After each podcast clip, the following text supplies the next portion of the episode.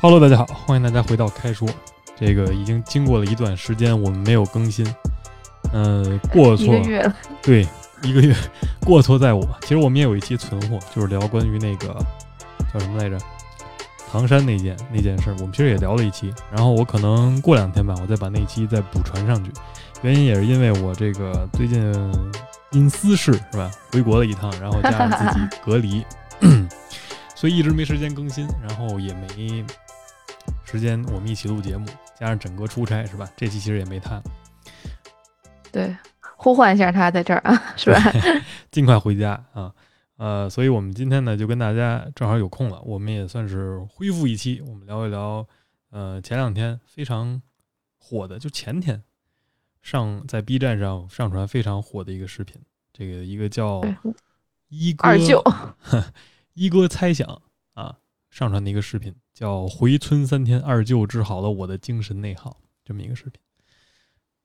这个已经到现在看，我已经看两千两百多万播放量了，够火的，全站排嚯行第一啊！我是昨天才看到这个视频的，啊，而且还是在朋友圈里看到有人转，然后我才看到这个。是这种病毒式传播的视频好像是挺多的，就它它突然就火起来了，然后就是所有人都在转在看，是吧？你不看好像也不太行。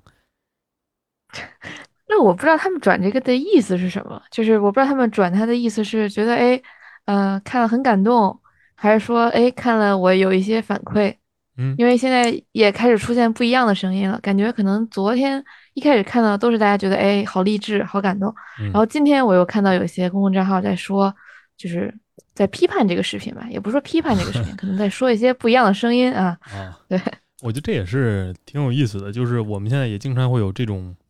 这其实这视频也不是很有争议性，它就是一个视频很火，然后呢，对于一个嗯视频我们有不同的角度、不同的理解、解读，哎，不同的解读，我觉得也是也算是好事吧。可能对于一个事情有不同角度的讨论。今天我们俩就因为整个不在，就我们两个人聊到这个视频，因为这个也算是联系上最近我在家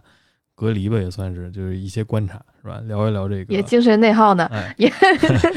对，精神内耗，对，聊聊精神内耗这个事儿，因为我感觉这个说实话，，我我嗯我看完第一个问题就是精神内耗是什么意思，我还去搜了一下，嗯就是因为我这个词儿我好像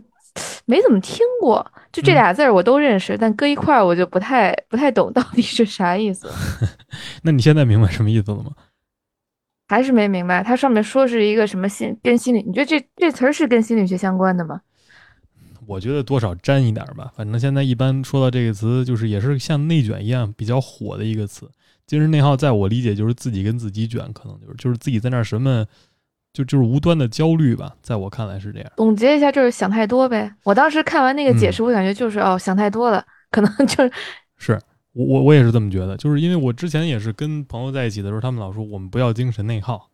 就是说意思好像就是我们先别想那么多，我们先做或者是怎么样，反正就是啊。相当于是我自己就我其实我没听过精神的，就我听过内耗这个词，就好像就是内耗嗯。自己消耗自己，相当于是吧？哎，对，就是反正你也你身体上也不累，但是你就觉得，你就懂吧？就年轻人之间那种口语，就是说，哎，我最近真他妈累，但其实也不是那种真的跑了多少圈那种累，那种感觉，就是在家刚起就已经很累了，哎这个感觉是吧。就是他那个身心俱疲，就是心疲，相当于那种意思。嗯就反正精神内耗的意思，反正就是这个意思吧。就反正就是这个，我因为老是要心理上呃应付对抗，然后接受承受很多事情，导致我这个有内部内在的消耗，然后导致我一直处于一种非常累的状态。嗯，看了这个视频，说实话，二舅可能治好了他的，但我看了之后，并没有治好我的。我是我也是觉得，我觉得尤嗯其最后、最后最后结尾的时候，感觉跟他所所说的标题是完全相反的。嗯，最后说大家哎要奋斗啊，要努力啊，就哎二舅都这样了还这么努力，咱们要也更努力，啊这不就自己跟那又精神内耗了吗？感觉 是这样。就我我们先说，就很多人可能也没看了这个视频，还没看呢，或者是这个一看很多人看自己就不想看了，有很多人有这样心态的人。我们先说说这视频是讲什么的，就是就是讲的就是这哥们儿的一个，就是他的二舅，他这个视频手法农村的意思爱二舅，哎，对，对住在一个农村里，小山村里。他二舅小时候挺牛逼的，就是那个小学考第一，初中考第一。然后因为发烧了之后，那个农村医生是吧，就是那个给他打针，打了四针屁股上。这四针没打好，打完之后就落了一身残疾，最后就哪儿也没去成，相当于在大山里变成了一个山里的传奇。他因为这个，他他二舅手艺好，最早是做木工，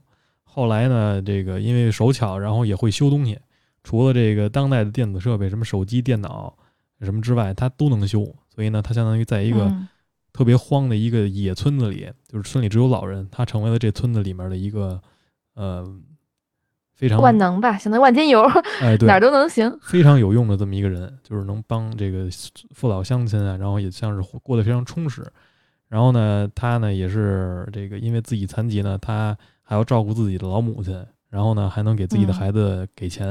然后相当于自己一个人无牵无挂的，然后也没有老婆是吧？他说他自己照顾自己就已经，而且还是养女，他那个女儿还是他领养的啊，对对对。所以就是感觉一切都特别的，就是感觉这是一个特别，就是经历了很多磨难，但是依然很向上吧，很积极的一个人。哎，你包括他学那些手艺都是自学的。哎，对，也能突出他特别聪明嘛，就是 天赋秉异。而且那跟人挺挺非常会和人相处。他不是在北京部队里是吧？给人做衣服做柜子，然后那个北京的首长给他搓背。人家问，人家问去北京感觉怎么样？他说北京人都特别会搓背，挺有意思的一个视频。那反正有一些里面有一些幽默，然后呢，他包括这个手法挺有意思的，就像那种叙事类，就是他讲个故事，然后拍自己的二舅，然后把这个故事相当于讲的很好。然后我看那底下也老有人说这文案写的棒呀，然后这个讲故事讲的好呀，听了之后振奋人心的这种，就反正是这么一个视频，感兴趣可以去看一下。嗯，然后我我们主要嗯。他的叙事手法确实挺有意思的吧，就是就像在讲一讲他的故事，讲他一生的故事一样。哎，然后很不急不缓的就说下来了，然后让大家觉得确实跟就是跟现在火的那些，比如说跳舞的呀，这个确实是一个清流吧，相比来说。哎，是，呃，确实，但是说实话，跳舞的挺好看的。题题外话啊，实话实说啊。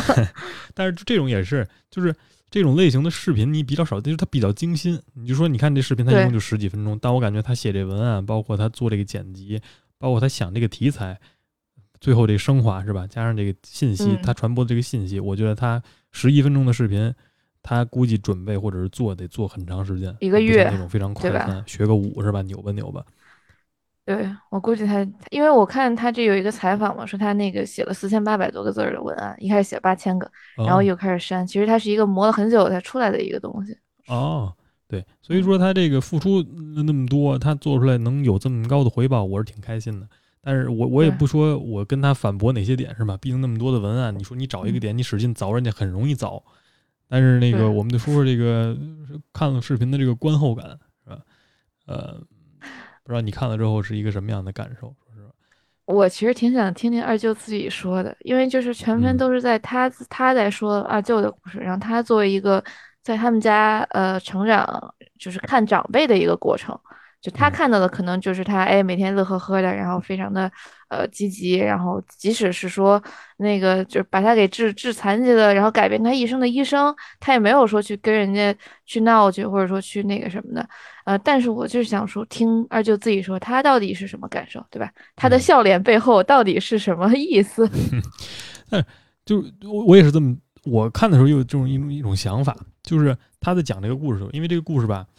虽然现实生活中也有很多很戏剧式、戏剧式的事情发生，他这个前后，他中间其实也用一些话去来想办法去让这个故事和这个人物显得普通。他说：“你说普通人的生活其实快进多少年也是没有变化的，是吧？”他提到这么一句话，但其实就是他这个故事前后啊，包括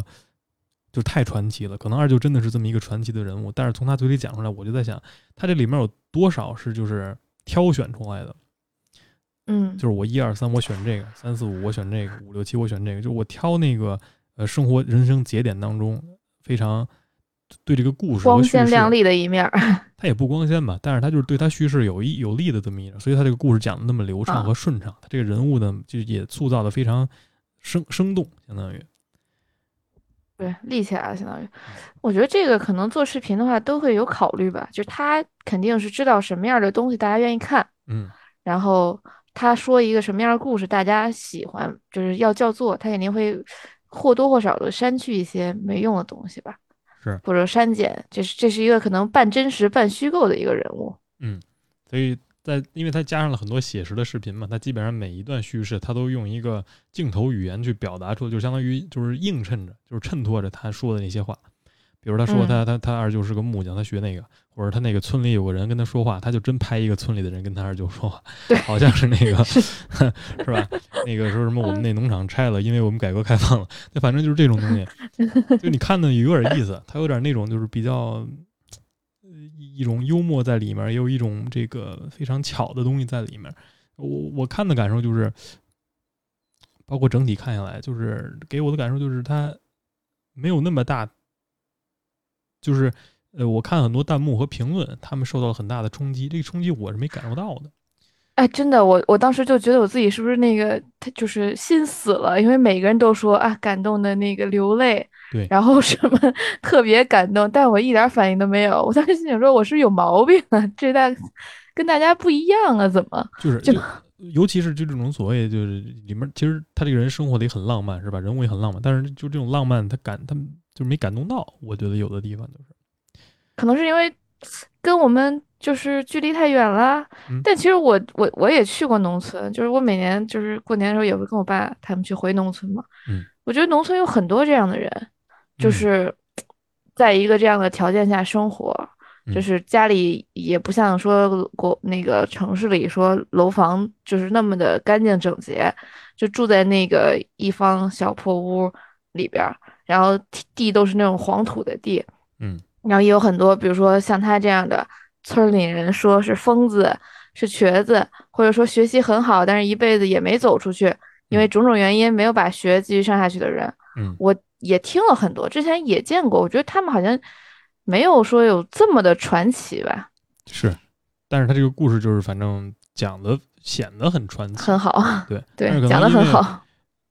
嗯，就是我不得不承认，他视频做的也也很好，就是让他们说就做的很高级，把这个故事讲的很高级。但是就是它是一个，在我看来，就像你说，它后面升华那个部分是让我觉得就是有些突兀，不太舒服。对，有些 突兀。对就他后面有，就是他包括那个相当于提炼的一点嘛，他就是说他通过听他二舅的人生故事，包括他观察他二舅，然后采访他二舅，他这个有有几句话，就是最后几句话，包括是对这个年轻人很。很很受用的几句话是吧？就是引号受用，呃，说我四肢健全，我上过大学，我又生在一个充满机遇的时代，我理应度过一个比二舅更为饱满的人生啊！但是好像意思就是这个，但是我们很多人都在精神内耗，呃，虚度光阴，导致我们这个碌碌无为，或者是没有活出自己的这个实现自己的意义。是。就我觉得这个，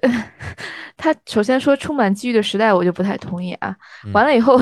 我就觉得这个跟我们碌碌无为其实没有太直接的联系吧。嗯，我我我是这么想，就是我我也同意你说这个，就现在是不是一个充满机遇的时代，确实是一个不好说的一个事儿。疫情当下，你说这个很多机遇，我觉得都是堵上了。虽然这个疫情里面也有很多你能通过疫情发的财，但我觉得这个。是吧？这这个只是短暂的。哎，这算不算是一个机遇？它对你的这个职业发展，包括呃你的身心心理健康，它是不是一个有益的这么一个时代？这我我我觉得这是一个问号，这并不是一个可以肯定说出来的。就是我生活在一个充满机遇的年代，这并不是一个客观事实。在对于很多来说，这也不是一个主观事实，至少对于我来说。嗯。所以那个这这是一个画问号，而且还有就是这个，包括他后来引出，我应该理应活出更饱满的人生。你说四肢健全和上过大学就是更饱满，我觉得这事儿你应该看你怎么想。就是就我记得那个之前国外有个人叫什么叫尼克什么玩意儿，就是一特别叫尼克什么哦，就是只有上半身那个是吧？哎，他没有腿没有手，是那个人。对，啊啊，就那个叫什么？小时候什么来着？特别励志。小时候都看过他视频。哎，对，特特特别励志，写书做演讲，然后呢说说他这个什么都没有，反而活得特别那什么。我是真觉得就是这样的，嗯，就是这样的。的就是一些发生的一些事情，造成了他现在这样的一个条件，就是他没手没脚，嗯，反而让他可能活着或者做一些事情就变得非常的饱满。你四肢健全，因为大家把对他们的期待降低了。对，就大家觉得你是一个残疾人，那你做的可能就没有我们好，所以我们就比如说别人做三，那我跟你说你达到一，我们就觉得哇塞你太牛了，是哇塞你太励志了，是这样的。对，这里我并不是说这样的人不值得我们去，或者是我们应该以正常人的标准去要求他们，而是说我觉得在这种所谓看他们做了哪些事情，就已经是非常不错、非常好，或者甚至是有些崇拜他们的这个过程当中，其实里面是涵盖的是对于这些人的一些瞧不起的，就是他对是不公正的哈，有点歧视的这种。我对他要求其实不高，就是他只要能活着，或者他只要能做，就你看那个叫尼克的那个澳大利亚的哥们儿，应该是他嗯冲个浪了不得了，他踢个球了不得了，因为他没手没脚，是但是他就这么看哈，对吧？就确实也是一种歧视。哎就是他怎么说呢？我我只是觉得就是每个人残疾的方式不一样，他并没有那个嗯那么多，在我看来就是非常非常了不起，他很了不起，这我承认，但是他没有那么非常非常了不起。就说到就是说，哎呦，传奇、感动、落泪，他让我直接想要去这个恨不得就是立刻开始我我的那个奋斗努力，我的卷，而且我觉得他反而有时候是在逃避一些问题。你比如嗯说那个给他治坏的医生，就是为什么不找他追究责任呢？他都把你的对，就是说嗯他把你就是他把你的人生就变成这样了，你为什么不去就是追究他的责任？包括你这个残疾人证儿，就这么久办不下来，对吧？就有嗯很多是要解决的问题，但是他好像是没有解决，就好像是说他很自洽，然后非常的那个，呃，非常的佛吧，有点佛的那种意思。但是我觉得这不对啊，嗯嗯嗯，就是里面有很多这个我们觉得可以去追究的事儿，但是他他嗯。后面反正也也相当是相当于是聊的这个问题，就是他后面说这个呃问问他二舅有没有后悔，或者说回头看你有没有什么觉得不甘的地方，因为你小时候那么有天赋是吧，学习那么好，然后特聪明，嗯。你有没有什么不甘的地方？呃，他说我我就反正意思就是他总结出来就是他不往回看，他觉得遗憾这个事儿的没必要，你往回看才是让你觉得有内耗或者觉得不甘或者觉得心情不好的。他二舅哎，这也是我之所以我不太同意的一点。他二舅之所以他能够就是踏踏实实的活着，能活出自己的这个，就把自己活得那么有用，嗯那么充实饱满，是因为他不往回看，或者他他就算往看，他能往回看的少。这这这，我觉得这人，我觉得有时候人是要看回看的，就是要嗯回、回顾你的过去，嗯然后去总结，就是你才能从你的那些不是不管是你的错误里或者别人的错错误里，才能得到一些东西。就是你完全不去回看它，感觉好像是你把这东西整个就盖起来了，嗯但它存不存在呢？它还是存在的，对吧？嗯，就是包括它给你带来的这个带来的这个伤痕也好，或者痕迹也好，它还是存嗯在的。就是这回看这个事儿呢，就就相当于说，你说刚才非说为什么不去追这个医生的责，为什么不去那个，就反正有很多事儿挺遗憾的，就造成他现在嗯变成现在这个样子。相当于就是意思就是说，他那意思就是不回看不遗憾，意思就是你不去追究，相当于。嗯，但是你觉得这些东西其实是应该追究的，就是这些东西应该是这个叫什么？应该有人要负责的，算是是吧？对，不单单是这个，包括比如说他当时就是刚受伤以后，就是沉寂的那段时间，他不是有一段时间很低迷吗？啊，对，那一两年那我们是不是应该去回顾一下我这个低迷的这段时间，我的心情是怎么样的？就嗯包括他说这个二舅是村里那个第二快乐的人，他这对于这个快乐，其实我也没有觉得我们一定要去当快乐的人，我们的人生还有很多其他的情绪，对吧？啊第一快乐是那个是那个叫什么来着？就是 是那个做秋千那哥们谁啊？对，我觉得就是我我们的愤怒，包括我们的忧郁或者我们的不开心，都应该去被解读。这些情绪也是应该我们去分析的情绪，而不是说只有快乐，我只要快乐就好了，嗯，对吧？就是这也是我觉得就是为什么我不感动的地方，就是我看了二舅这个人物，他并没有让我成为就是我想成为像二舅这样的人，就是嗯。并不是说二舅这个人，我觉得他我瞧不起他，所以我不想成为像他那样的人，而是我跟他就是无论是抽象上还是具体化里，我都不想成为像二舅这样的人。我相信那些点赞的人应该很多，他们也没有说说我要就想成为这样的人。但是这个视频的我当然立意是这样的呀，就是说我们要像二舅一样，啊怎么怎么样，怎么怎么样嘛。就是尽管他啊都没有，那我们为什么不能更呢？就是他这样，他都啊可以，我们为什么不？就首先，我不觉得他不是他这样，就是他也是一个跟我们一样都是人。那我们更应该什么？就这个更更往哪个方向？这我是觉得就是这个每个人有自己的这个选择。像你说，他有多种多样的。对，而而且就是说，你说这个，你说奔的这个方向，我觉得也挺有意思。就是说，你光描绘了就是他生活的很快乐，然后他生活的引号很饱满，就是这个快乐和饱满，嗯。是不是我们要追追求和追逐的？就我在想，如果我在一个山里，这这这不是一个这个这可能是一个思维实验是吧？如果我们都在一个大山里，就是我们能不能做到像二舅这样，然后通过自己勤奋好学，然后去做成他那样？可能我也做不到吧，因为可能每个人都不太一样是吧？但是你说我真是想就是去琢磨，就是以我们所谓已有的东西，就手里有副牌，我怎么打？烂牌是吧？哎 他说那个二二舅的烂牌打的特别好，对，就说到这儿的时候，我也就觉得很奇怪，就是其实二舅手里并不是一副烂牌，在我看来不是一副烂牌，就是这，嗯，也不好，但是就 这么说可能很奇怪，就是我觉得就这副牌嗯虽然烂，但对于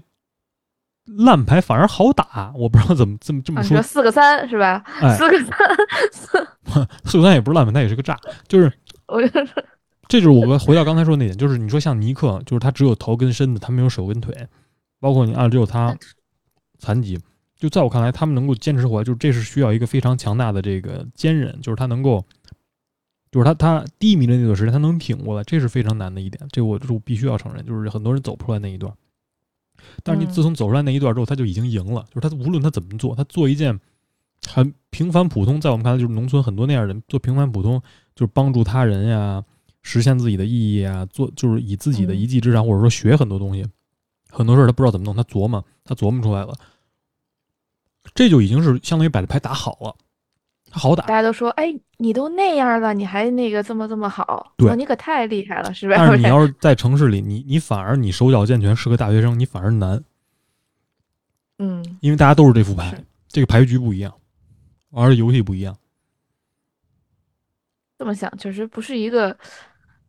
不是一个面儿，好像是吧？而且而且你说白了，二舅是一个聪明的人，他从小到大他在班里能考第一，他学习好，智商很高。这个智商高就已经是好牌了。是的，智商号就是一个特别好的一副牌了。只不过就是他中间出了点意外，这牌桌让人给掀了，或者是他打牌的时候不小心他把这手指头给戳了。但是他这副牌是一定是副好牌，一定不是副烂牌。就是嗯，这这个关于这方面什么智商这个，就是前两天那个叫什么呃 Lex Friedman 那个喜欢听英文播客的朋友们，可以推荐大家听一期。Lex Friedman 他前两天请了一个专门研究智商的一个嘉宾，他就讲了关于这个这个人的智商和后面一些很多事儿的影响。这个嘉宾我给大家看一下第几期啊？呃，第三百零二期叫 Richard Hire，他就是讲这个关于人怎么测量自己的 IQ 是吧？人类的智商，包括这个智商，它它跟这个人类的一些结果会有怎么样的一个，就是怎么样的结果，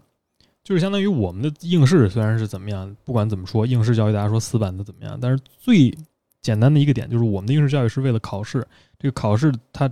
得出来的这个结论就是智商。好多人说你智商高你也活不好，但是就智商高，它与很多正向的人生回报是有很大关系的。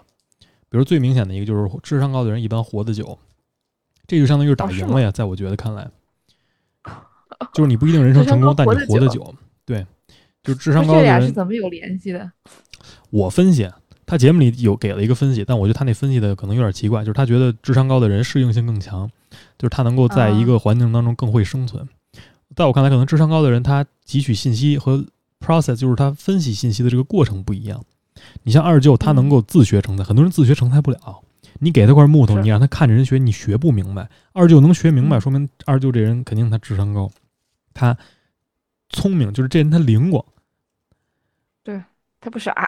对他不像那个村里第一聪明那哥们儿似的，就天天荡秋千无一无忧无虑在那笑的那哥们儿，他跟那哥们儿不一样。二舅是一个有手好牌的人，所以他才能学的那么快。就我意思就是说，他在这个情况下，他适应性够强，也导致他能够活得更久。我我的分析是这样的。但是说回到你说嗯二舅这视频里来，就二舅他手里一定不是副烂牌，二舅是一个有智商高的人，在我看来，他聪明的人。所以他小时候学习好，长大之后他能做很多事儿，他会跟人相处，他能那个做了很多不一样的技能。是，哎，这个这么说确实好像也是哈，他木匠学的很好，嗯，那其实他要如果能走出去的话，说明他没准还能活得更好。这事儿反正也是，你你不能回头看呀，你一看回头看不就遗憾了吗？是吧？对，这就就又又开始自我消耗了。嗯，好多人观众说这个这个这部二舅这个纪录片好看，小电影好看，就是因为为二舅感到惋惜。他如果当时没被打这四针，或者他这感冒治好了，发烧治好了，他出去他会是一个什么样的人？他说他可能是什么院士是吧？工程师然后怎么着，他能有一个非常美满的家庭，他能怎么样？这其实也是后后想了的嘛。他也有可能高考失利，对吧？虽然虽然学习很好，但有可能高考没考好，那他就没法去。二舅这么当工聪明，我觉得他他考不好的几率比较小，除非他也是就是像你说那一副好牌，就是手指头戳了，啊，打歪了、啊是吧？风一吹把他牌吹出去了。啊，临场拉肚子了，没考好。嗯，是我，我是觉得他那个，哎，我刚想说什么，我也忘了。是，没事儿，慢慢想，哎一会儿想起来的你你就你就再说就行了。行，嗯就智商，我我就先说到这个二舅他牌好，而且就是他能把生活过得饱满，这是有很多其他原因的，并不是说他因为是残疾他就应该打不好这牌。对其实很这这很像一个爽文，就像那种小说，武侠小说里边一个那个就是翻身的一个人吧，嗯也也不算，算是那种隐士的那个武林高手，嗯，这种感觉就听起来很爽。这个故事线嗯，确实也很爽。如果是这个事情是真的话，确实也很爽。是吧？嗯我觉得这也是大家爱看的，可能。还但是还有就是嗯，啊，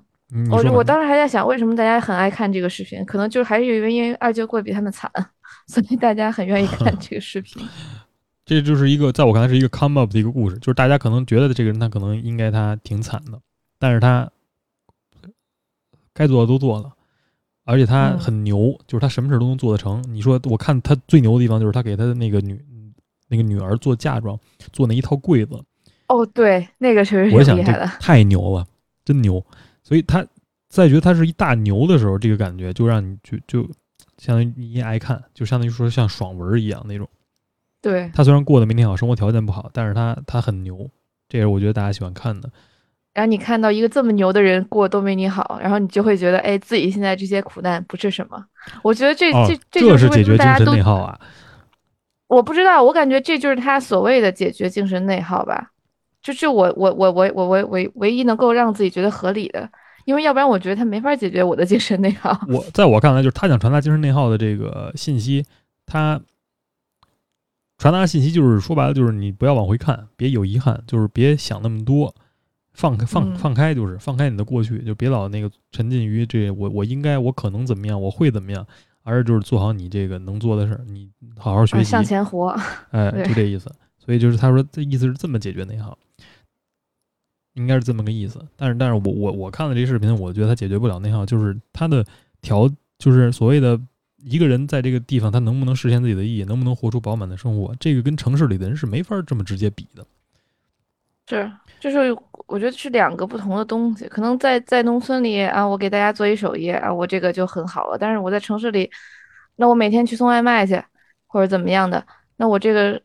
是算是一个饱满的生活吗？每天就是周一到周五一直在奔波在路上，然后我再回去，嗯，这就是没法没法怎么比。我觉得显然是不够的。就是你说在嗯二舅那样的一个山村的条件里，他能实现，但是如果说他那么做，他到城市里来，比如说我就平替，就是说咱不不讨论说二舅他如果小时候没病，他成了一个特别牛逼的工程师，他能做很多。你像好多人开玩笑说他可能是台积电董事长，就是咱不咱不说这个，咱不说就是从头从来，就比如说平移过来，就是以二舅的这个条件，他会修老的家用电器，他会给人摁插板儿，他会做木头，他会怎么着？他如果到城市里来平替我们现在四肢健全、这个什么上过大学毕业的这些人，电气工程师他做不了，他做不了，就是他，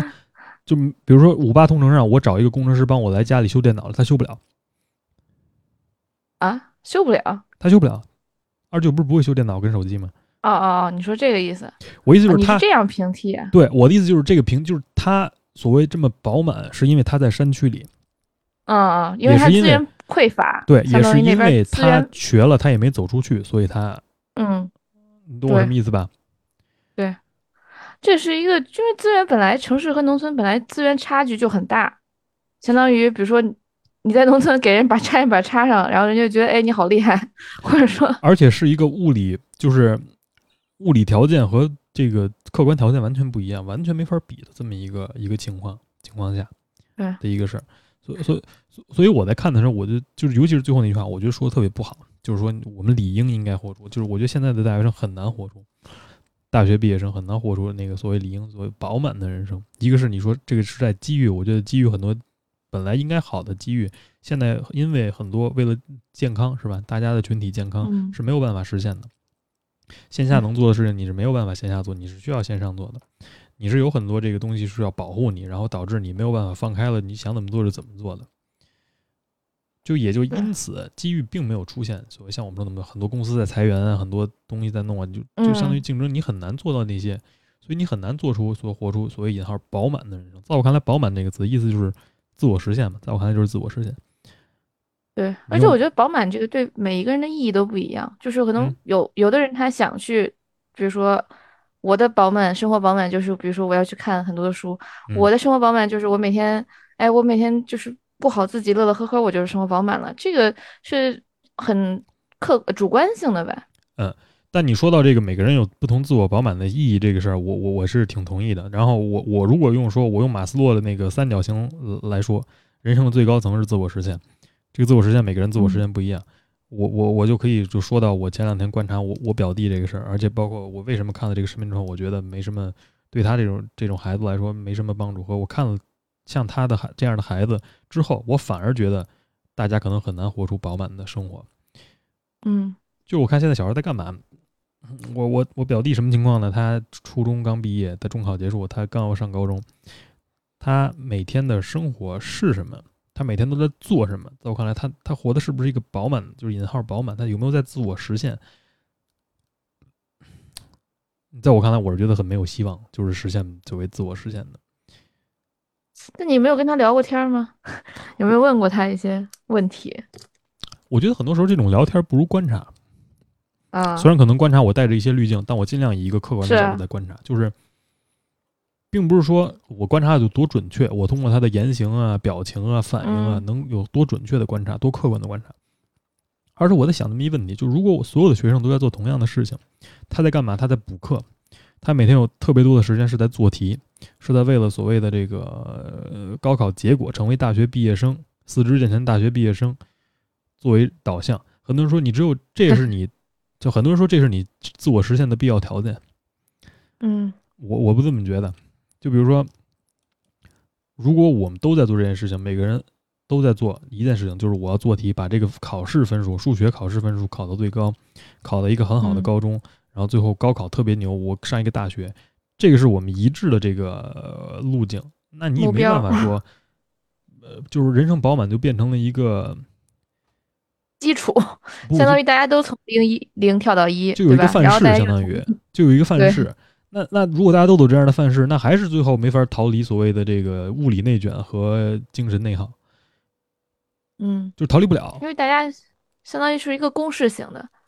没错，就是没错儿。而且你说他在干嘛？你说这个前两天，包括我这个看了很多事，因为在家就容易乱想一堆乱七八糟的事。虽然也在工作，但是你老能看很多事情，你也能老能观察很多事，你也老想很多事。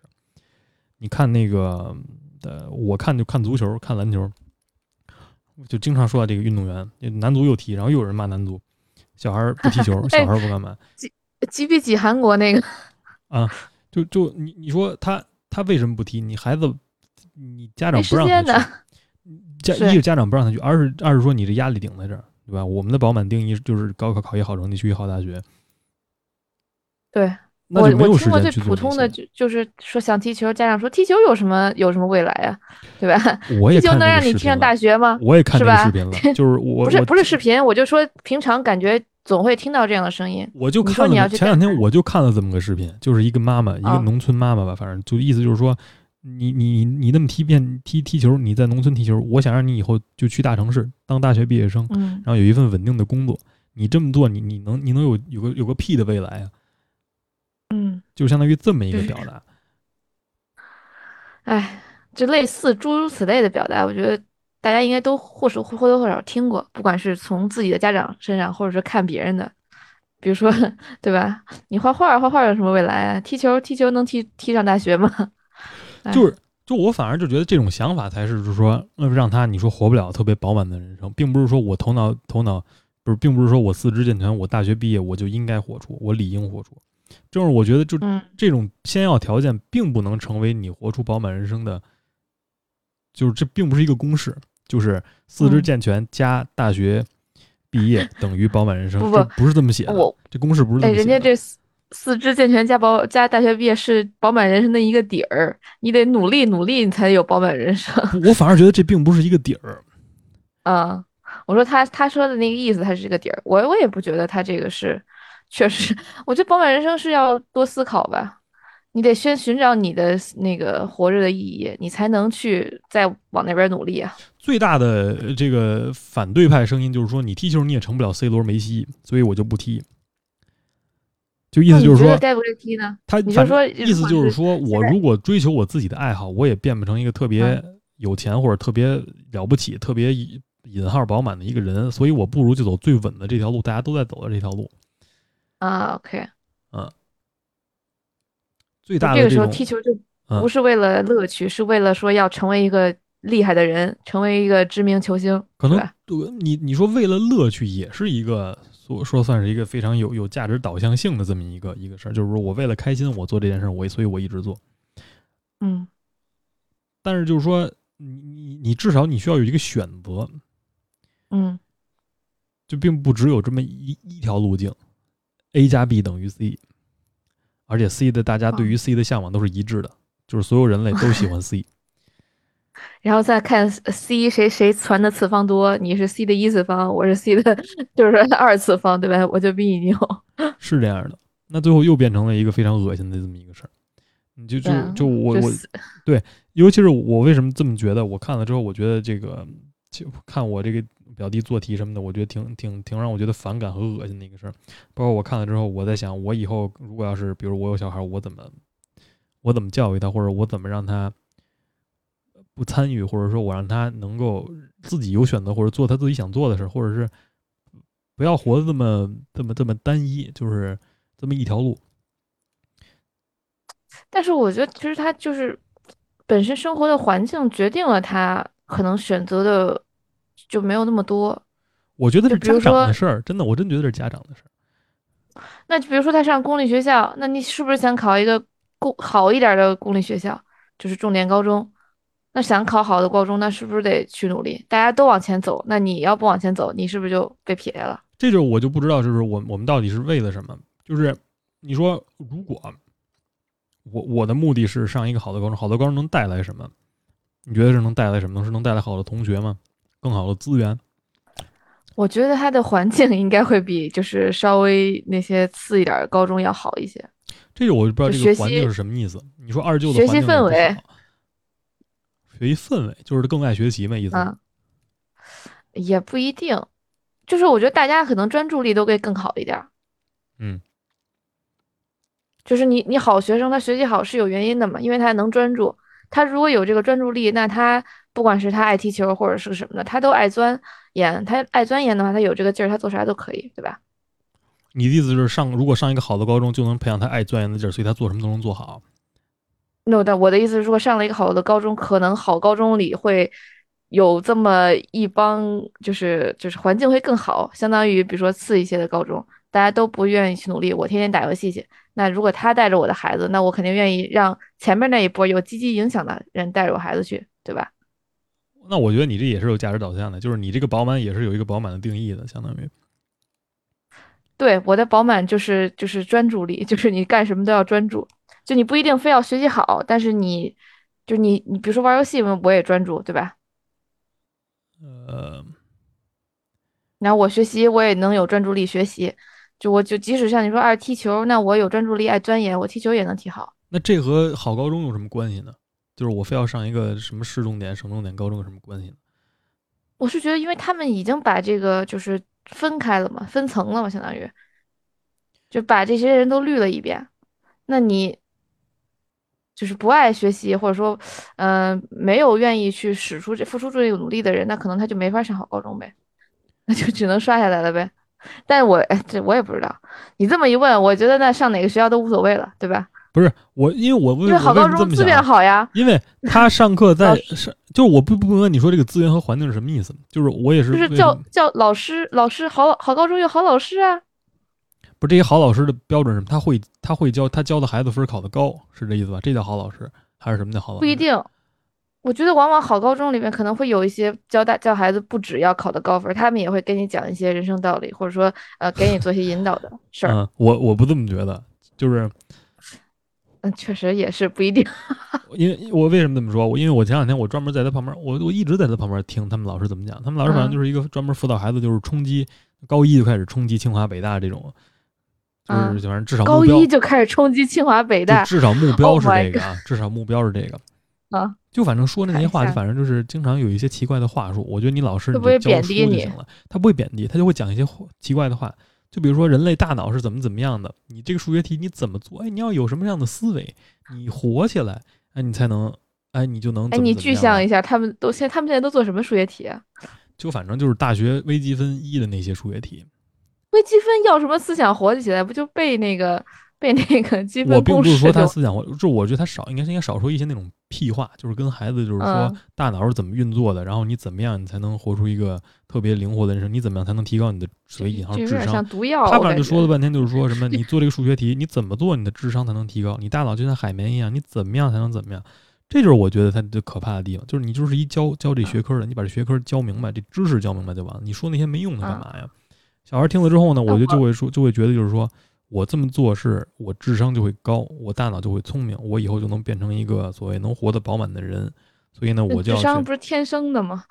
智商这时候你应该出来说，是天生是一啊部分，后后天也也是可以通过训练改变，但一定不是通过做数学题改变。做积分，这么做积分应该改变不了。做数学也能提高智商，但是一定不是通过重复的刷题，就是刷我高考题库的那些题提高智商。嗯，就是你提高智商，一定是通过你通过新的学新的内容，不断吸收吸收吸收，学新的内容才可以。你像他们老师相当于就给他做卷子嘛，就是我教你一概念，然后我重复做这题做一百遍嘛。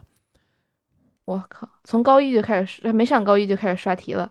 我主要觉得他们现在学的都是他以后学的没用的。你现在他让我他他有两个题不会，他问我，我有时候还得想半天。我说这我学过，但是我不知道我忘了怎么做，因为我用不着这东西，哎，给你考住了也没考住哎我，就是我做的慢了点儿，但我也知道这题怎么做，就这么简单嘛。啊！它也不是很难的东西，高一的东西它有什么难的呀？它它就是一代入是，的事儿嘛。是不是是不是改变了？因为我怎么觉得他们以前考考大学都是高三、高二、高三开始冲，现在怎么开始初中毕业就开始往前冲了？跟我说，反正是跟我说是什么那个大高一一开学第一学期进去，老师就问你这高一教材都读完了吧？然后我们就开始做题，然后就开始学高二的东西，然后高二、高三、高二下到高三一整年，基本上就是在冲高全复，习。就是在刷题了，就相当于是这刷题能能让他提高分吗？刷题其实能啊，应试这事儿咱最嗯行了呀。托福你考过吧？啊，雅思你考过吧没呃？SAT、GRE 你考过，这些都是靠刷题就可以提升的。这确实就是重复能让你这个水平更高。但是说，如果我们都在重复刷题和做这个的路上，你怎么说你能你活得饱满？饱满什么意思？考饱满人满分吗？生，考满没时间就是饱满看书。大学毕业就是饱满嘛。所以我就说呀，而且你说你你说这大学毕业意味着什么啊？我们之前老说这个话题了。你说这哥们儿说大学毕业我们理应活出更饱满，大学毕业你能活得饱满吗？在我看来你活不了。大学大学里面现在都屁都没学，不是大大学里面教的屁是什么？都没学，对吧？你学的是什么？你干嘛了？这能饱满吗对？就我觉得那是是条件，就是就是无论怎么样，就是二舅的腿瘸，我上大学，我四肢健，这都是我们的条件。怎么活得饱满？这并不是说你有什么样的条件你就理应。这个理应，我觉得这个词用的就怪，就真的怪。而且我觉得这有点绑架的意思，就是你是一大学生，你四肢健全，你就应该怎么怎么着？我觉得不应该。应不应该看造化，就是看你的修为，就是你自己有没有这个想法和能力去做。我我在想，如果我我我，比如说你像，假如说我表弟，我虽然肯定我不希望他这样，我以后如果要是能的话，我肯定这个我能跟他说说，我也跟他说说，就是你如果成为了一个无情的做题机器，你做什么题都对，你考试分特高，嗯，你最后上了一个好的大学，你在大学里你只会做题，你大学接受到的那些教育和那什么，你都以做题的那种想法去看，你最后能不能培养出一个所谓的，就是你能不能有一个开放性的思维？你看问题，你能不能看到很多，就是他们就是没有人告诉你该怎么解题了，批判性你自己能不思维，这能解题？叫还是叫什么呀对？critical，我觉得就是多少年就是没有人在说这个事儿。对，就没有人告诉你怎么去做题，怎么去那什么，你能不能自己把生活里的难题给解开？就你能不能自己找方法去解开那个答案？这是一个很难的事儿。对吧？就相当于做成应用题嘛。但我我要说就是，你你你就算你把这相当于你走这个过场，你就是经过这个过程，你做完了，他能不能就是说就顺理成章的你就有一个更饱满？就是这是我我就是觉得这个视频离谱的地儿，这就是我一些这期 我觉得咱们俩就是这个上面是一致的，包括我觉得现在很多人也对会发现这个东西也很奇怪，就是就是推到这儿来的。对。哎，那我就再问一个，你说你表弟这个现在这个局该怎么破？就你作为他的话，你会怎么跟他说？不是这也是我就是这是家庭没办法，是不是？家庭，一二三，这这事儿你说你怪家庭也是，就是你小时候你家长是这么给他们灌输的这个想法，就是是应就一代该这么做，一代一代传递下来的。但是小孩自己也有，你像他做题现在有自己的 pride，就是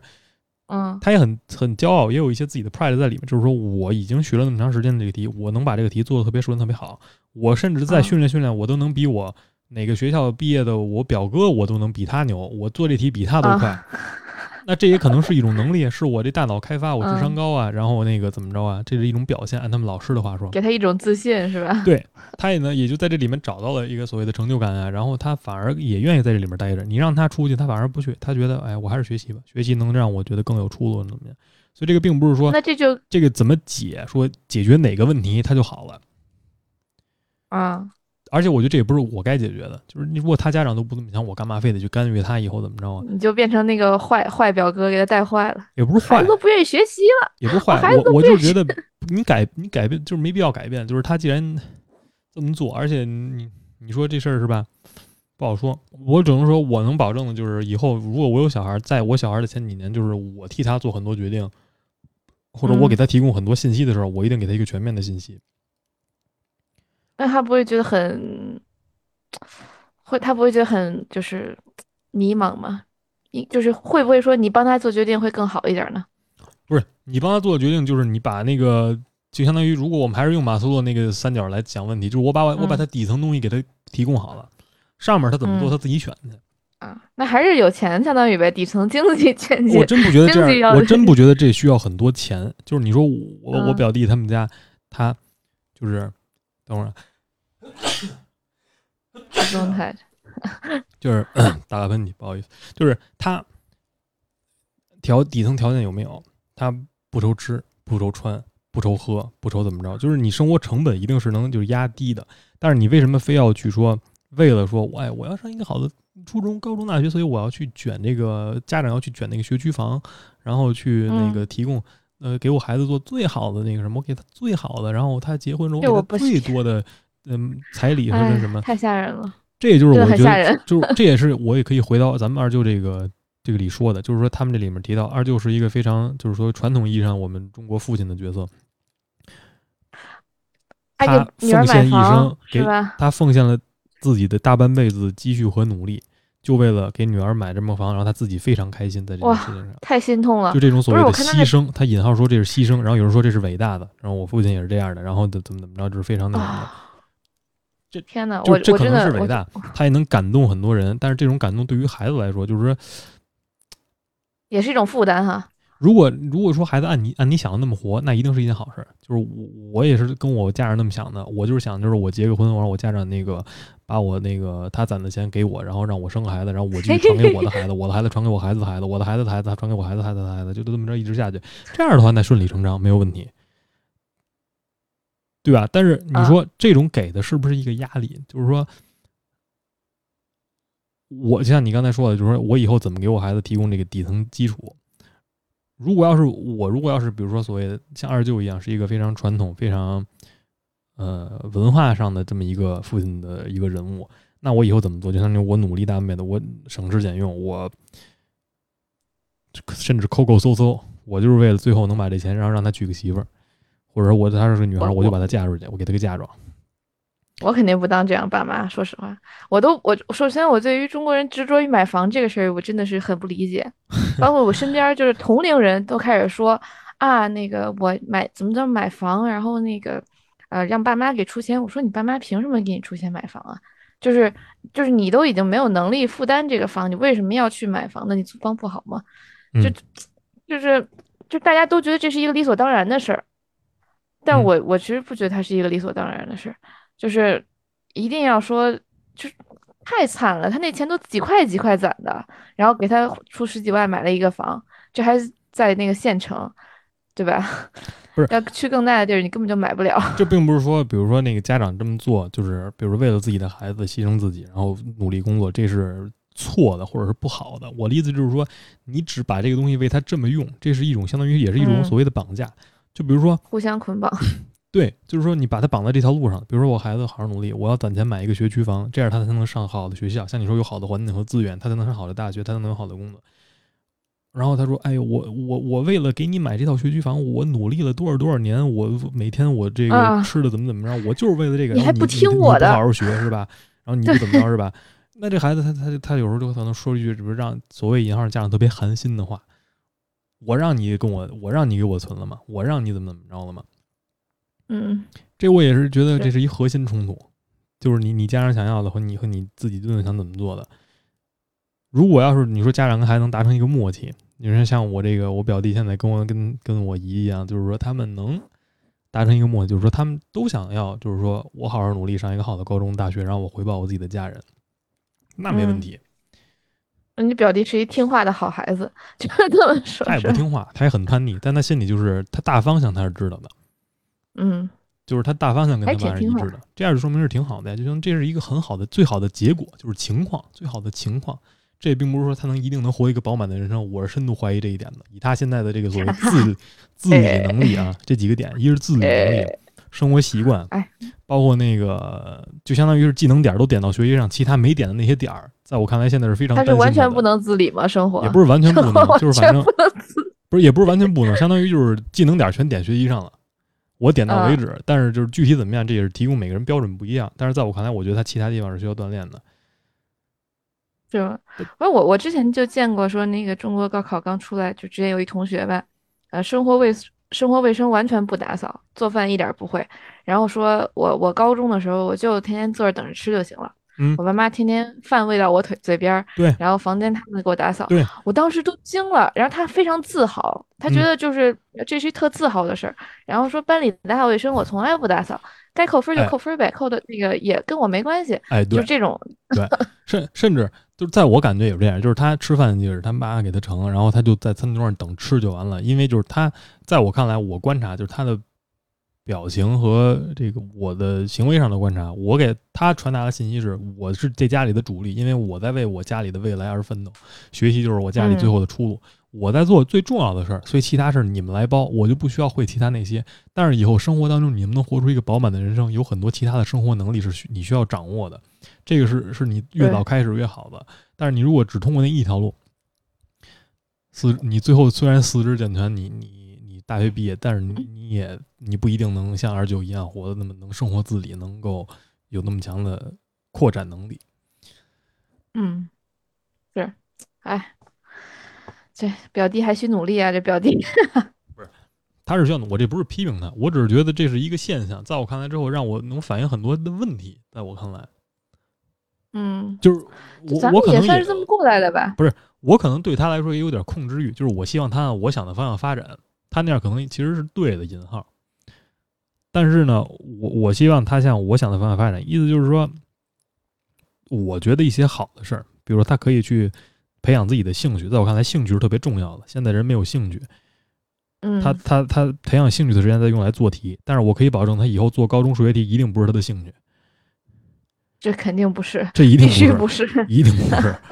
谁没事儿刷题？谁没事儿天天说晚上做点题？我今儿上班累了，我想放松一下自己，我拿一套那个黄冈小状元出来，我做一套，一定没有这样的，嗯就可能有吧，但是一极少数。而且我觉得在其中我找不到的这个所谓的乐趣，因为它是在重复做这个你你已经学会甚至没用的东西，这是最无用功，这所谓的。呃，高考之后就无用的功，或者高考大学之后，你以后只要不是这专业就无用的功。是啊，我就是你现在说积分，你以后要是学一个文科专业有什么用啊？也用不到这个微微积分。这这也不这也不是我说我否完全全盘否定，就是说，因为他以后用不着，成为不了兴趣，你就完全不做这个，我也不是这意思。但我我觉得就是，你你可以把你的技能点分开加，你不是全加这一个上。这我觉得取决于完全取决于像你说完全取决于父母了，就父母的这个意识，也不是说意识形态吧，但父母的这个决定很重要，在这个时间，是这样的，但是我觉得父母的想法，就是所谓这个引号父母，并不是他单独的父母，而是这个群体意识里，万千父母，对万千父母的这种想法，它形成了一个一个意识，它在就是相当于存在于我们的公共意识之中，造成了很多人对于二舅的这种奉献和这个这个作者，呃，就是这一哥猜想，他最后的这个这段信息能感同身受，我觉得是存在于一个公共意识里的，就是说，嗯。我的饱满的人生是按部就班，一二三四五，有一有二就有三就有四就有五，所以我嗯。只需要这么一二三四五，就相当于就是什么，比如说写人写了一攻略，这人物你就一直加这点儿，你以后一定能行，一样。但其实人生人生并不是这样的，有很多当然不是当然不是。对吧而且如果 要是你你你本来你有自己的人生，就是实现自己的人生意义是在另一个方面，你只加这个点儿，你跟别人一样，你只加这个点儿，那竞争你就高。就是一零，那不是那 在那边那竞争就高，内耗就大。你最后你治不好你的内耗，你最后你还是卷到那什么里，然后你最后你就是生不生不如死那种感觉，痛不欲生那种感觉。所以说没法解决哈这个问题。我也不是说指望说你这视频必须解决精神内耗，我就是觉得这个嗯那这个标题，也不是这个标，我也不想批评他这标题，我就是通过这个信息之后，我我想我就想就通过这个信息，我咱们俩聊聊，咱们俩跟大家一起聊聊这个。嗯嗯，我是觉得，哎，确实，但是我我其实主要还是觉得人还是要多思考，就是他像他说不要回看，我觉得是要回看，你不要回看，你还要往前看，嗯。你得多多思考，多多那什么，寻找你自己的兴趣所在也嗯好，或者说你自己的这个目标也好，你能让你精神更饱满的事儿也好，嗯。你也去想，因为每个人跟其他的人答案是不一样的。嗯。如果我懒了，我非要跟别人走一条路，那我就会更卷，对吧？嗯。大家都更努力，然后更卷。是，而而且就是哎你你的这个信息就是说就是这个，就是我对我们就是也要往往也要向前看，然后也要去总结，然后也要多去思考。就就不要停止思考吧。我觉得不管你是看什么也好，哪怕你就你看了一个很火的视频，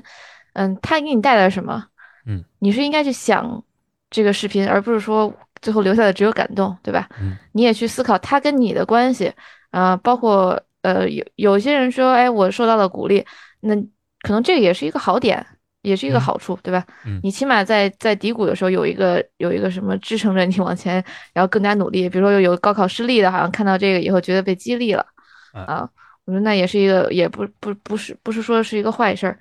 嗯，嗯但是就是不能说让他就停在这儿了。我觉得你的脑子应该一一直要转，一直往前走，然后也要往回看啊，对，要往回看，而且就是不要一味的追求快乐，就是这这也是我其实我觉得第二想说的点吧，就是快乐不一定就是快乐，我们把它赋予太多的这个就正向的这个词，但是我觉得大家不要只追求快乐，就如果你的生活里只剩下快乐的话，那你其实是不快乐的吧？就是不是说你只有不快乐，你才知道快乐好吗？对，但你一直快乐，你哪知道快乐是是快乐还是不快乐呢？就是你的你的你是一个没有情绪波动的一个人，你的快乐，你的你你的情绪就是一条直线，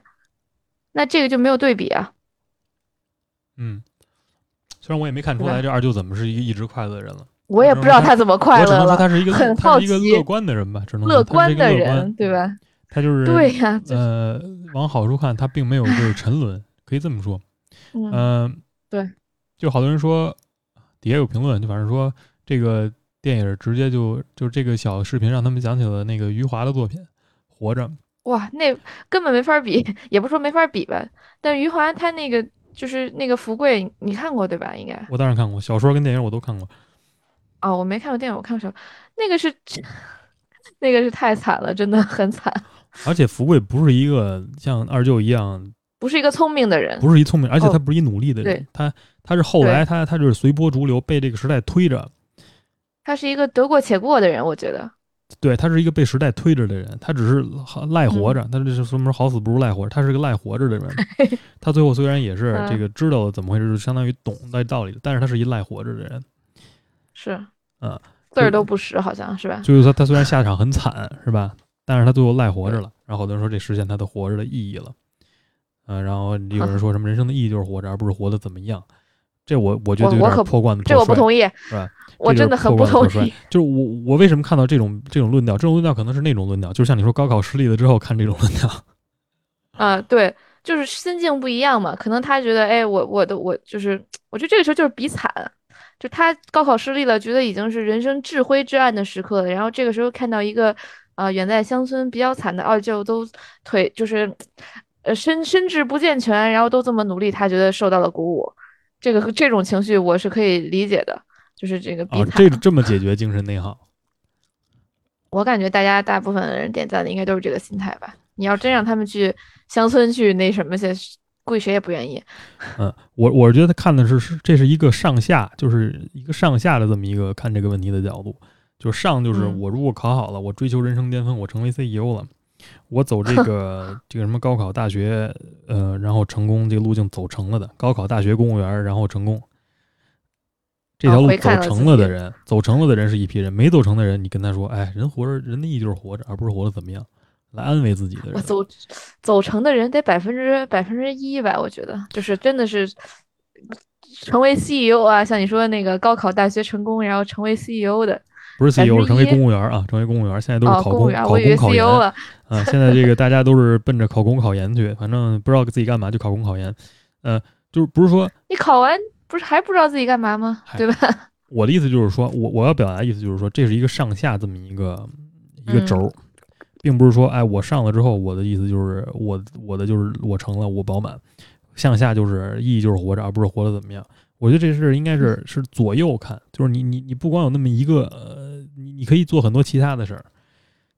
啊，是多个象限的是吧？对，我前两天我看了一个视频，也是一个一个哥们儿做做野炊的，就是开着自己一个特别好的一房车，就是一不上一路虎，然后他把那路虎支开了，搭个小帐篷，然后在雨天里自己一个人在郊野，就是做饭呀、睡觉嘛，这不是？挺雅的一事儿，然后看着也挺惬意一事儿。底下就有人说：“你有病啊，那么多泥巴，你睡外面，跟家睡不好吗？跟人不好吗？” 我就说评论这话的人吧，就是一点生活情趣没有，然后就想着就是我生个孩子，然后我孩子上高考，然后我在家给他赚钱，以后把钱都给他，让我死了，这么样这种就喜欢过这种生活的人。我其实经常看到这种就是类似的评论，就是人家做的挺好，然后底下突然来了一句特别也不知道特别杠还是特别什么的评论吧。这算杠吗？就是你有病吧，非得开开 到那儿去吃饭？对，不是，我的我的意思就是，就是说，在看见别人有不一样的活法，活法就是说，就是每个人有不一样的活法，或者是他追求自己的快乐和呃意义，也不是说快乐，就追求自己的生活方式，然后去去去走一条不是我在家做题以后成功，我养我的孩子，我把我的孩子培养成功，就这一条非常恶心的路，在我看来非常恶心和卷的路上，他们就去否定他。他觉得在家舒服，那你说你住你住你的那个上那个学区房，老的跟那什么一样，你就天天住那里面，给你孩子做饭，送他上学，给他报班，然后那个辅导他作业，然后跟他老师沟通，老师他在学校学习怎么样？这就是你的那什么了吗？人生了，这就是看一眼看到到头的人生了。所以我的意思就是说，你不能说你成了你就成，不成就是说那那就赖活着吧。而是你有很多种不一样的活法，就你高中高中时间，你这个暑假，你不一定非要说你要上那个冲击清北班，你以后要冲这个清华北大，而是你怎么样在你的这个，呃就是你这个点儿怎么加，嗯，这是我觉得很重要。应该是对多面体，比如说，并不也不是说多面体，就是说你不一定非得加这上面，加这上面可能也不是你的最终选择和你的召唤。嗯，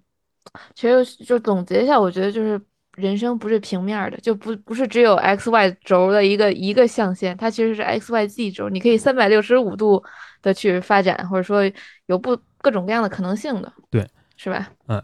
然然后我也捋一下，我们并不是说这个这个呃这个一哥猜想的这个二舅视频在宣扬这一种道路，我们只是这个因为他最后这句话。展开了一些畅想，结包括结合我自己观察的这个视频还是个好视频，自己的感受。哎，对我觉得视频其实整个前前面那些叙事我还是挺喜欢的吧。我觉得我觉得能激起感受和想法的视频就是好视频，是吧？虽然那个很多美女跳舞的也有很多感受和想法，是吧？想法跟感受也很单纯很多，但是它不如就这种就是能引起一些讨论呀，包括对一些社会事件的关注和观察呀，这么有营养，而且。就像这种普通人的生活，然后拿到让大家来关注，其实他说的也是我们每个人的生活吧。嗯，就中国可能大部分人过的都是不不不一定说是同样的生活状态，但是大家的生活其实都是类似于这样的普通人的生活。而且他有本事，他能把普通人的生活拍得很高级，你知道吧？对，其实这个 UP 主，我我我看了一个他的采访，改变了一下我对他的想法。他一开始说他那个题目本来想叫二舅嘛，嗯后来考虑到这个点击量，然后才加上后边那些词儿。热词啊，精神内耗啊。对他还是有想法的，我觉得。嗯，在我看来，我在看这个题目的时候，我一开始以为就是一个二舅在农村过得非常这个悠闲自得，种种地、啊养养花儿、养就在家养养花、种种啊菜，是吧？啊弄弄牲口什么的那种。嗯，对。但实际上是一个这么一个，所以啊，也算是被标题到了。哎对，还可以。我我我其实身边最近接触了，也接触了一个就是有些残疾的人吧，就是在那个打打球的俱乐部里边就是唯一一个这个大叔，他是只有相当于一只腿的话是膝盖以下没有腿，然后呢，呃，他是有那个有一个那种假肢，大家可能都见过，就是嗯膝盖以下绑着，然后他每次都在打球，他就是。我觉得跟二舅相反，他就是一个不快乐的人。如果是这么想的话，嗯就他很充满着情绪，呃，充满着自己就他，我觉得他有一点自己的这种自豪在吧？他觉得自己呃曾经打过残奥会，也没说残奥会，他说我我以前在奥林匹克打过球，也就是嗯很也会吹嘘自己，然后打球的时候也会呃很怪队友啊，很生气啊。我觉得他并可能一部分出于他自己的这个身体状况的原因吧。但是他没有说因为这样我就必须要去做一个快乐的人，我就必须要去迁就别人。他还是很很那个勇敢的释放着自己的情绪，嗯，这个是我觉得是我更愿意看到的。如果说是一个这个身身体不健全的人，我觉得他们应该跟正常人一样，而不是是说就是这样去优待他，一定要去当一个快乐的、积极向上的人。嗯嗯哎。反正这我还真没有接触过，有一至少没有我我也觉得很神奇那什么的。不是，就是我一开始会觉得他比较可怜嘛，就会有这种怜哦悯之心，你知道吧？会觉得哎，那个，嗯、然后他跟我打球的时候，他会有一点儿就是生气，有时候会觉得哎，我跑错了，或者怎么着，或者是那种的。就是嗯我后来我就觉得这个确实不太礼貌，可能我自己觉得不太舒服，然后问其他人，他们就觉得他们也有同感，觉得跟他在一起打球的时候，呃、没有那么的，他没有那么的友好。嗯。然后我就想说，我一边儿觉得你可怜，但是我一同时又觉得没办法去认同你的这个处事的方式吧。嗯。不知道该把它归咎于他身体状况也好，或者说他本身就是一个水平很好的人，嗯、或者说他觉得我们不愿意跟他打是因为他腿不好，但其实大家不愿意跟他打，也许是因为他情绪的问题，所以？你这种区别对待、区别看待的方式，其实也是源于，算是，算是因为他因为我这种怜悯的怜悯的这个怜悯的本质是，我觉得我比你好，我过得比你好，所以我就应该没有，我觉得他，我觉得他跑的时候很很就是很费力，很吃力。因为你两个腿如果是同时受力的话，你跑的时候可能会比他更那什么呀。但他有一只腿，相当于是半半条腿嘛。所以我意思就是，你看到这个之后，你觉得你可怜他，所以你就那什么呀？你对他就有区别的对待和那什么呀？也是是这样的。然后我也对于他跑得快不快也没有那么大的执着，就是 他跑不到，我也没有觉得就会怪他。这肯定也是基于说对他的身体状况的原因。嗯。但但是，哎，怎么说呢？知道，就我觉得，但是我觉得，即使是这样，他就是残疾人，应该也更应该像他一样，就是更有个性，更有自己的那个什么，而不是，对吧？我们从哪儿说到残疾人需要活的那什么了？对不起，嗯对不起，对，嗯我就说，我就觉得不一定非要快乐，不一定非要那个什么去迎合大家嘛。还行吧，我真没觉得这个视频讲到非要快乐这事儿上了。哦，那可能是我我我我我的就是关注的点在于他说这个，从哪块儿？他他他说这句话了是吧？他说什么那个第二快乐的，就是二舅是什么第二快乐的人嘛？就这句话比较深深深的扎根在我的心里。除了比跟结尾相比的话，啊，他快乐也肯定说他是第二快乐，也不一定说他是一直快乐，或者是他是一追逐快乐的人。我觉得倒也不一定是这意思，是吧？也是第一快乐不是个傻子吗？那哥们儿一直快乐，小小孩儿吧，应该是。不是啊，是那做秋千那个人吧？就好像就是你说那种村里每个村里都有一个那种就是有点精神病的那种，真的，是吗？对对每个村基本上都有一个。我可能也是看错因为我就看了一遍那个视频但是就是我也看了一遍我倒没感觉到差不多。每个人的感受其实是不太一样的哈。我呢是啊第二快乐的村里二舅有没有这么想过？他说从来没有。我觉得这个我觉得也希望看到更多像类似的视频出现吧，就不是说类似的出现，但更多多角度的视频可以出现，就是也多一些呃不那么完美的人生。